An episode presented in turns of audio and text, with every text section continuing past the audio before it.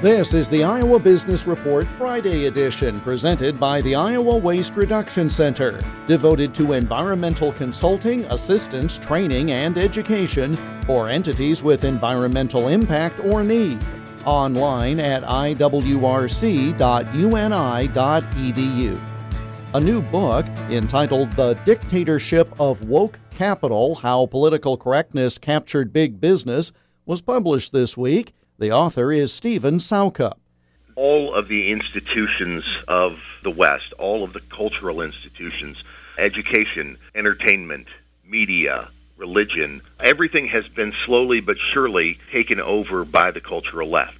Uh, business was probably the last of these institutions, but slowly but surely it's falling as well. So if you have this cultural milieu, you're also going to have a certain number of consumers and employees moving to the left as well culturally and wanting to use their consumer power to support companies that are like minded. There's an asymmetry as well. In survey after survey after survey, the American people say yes.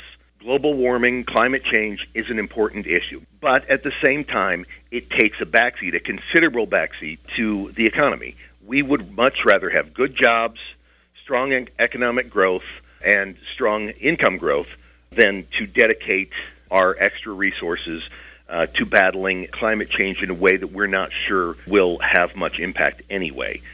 Stephen Soukup's new book, The Dictatorship of Woke Capital, was published earlier this week. The Iowa Business Report is presented by the Iowa Waste Reduction Center. Read the new white paper on food waste in Iowa's schools online at iwrc.uni.edu. I'm Jeff Stein for the Iowa Business Report.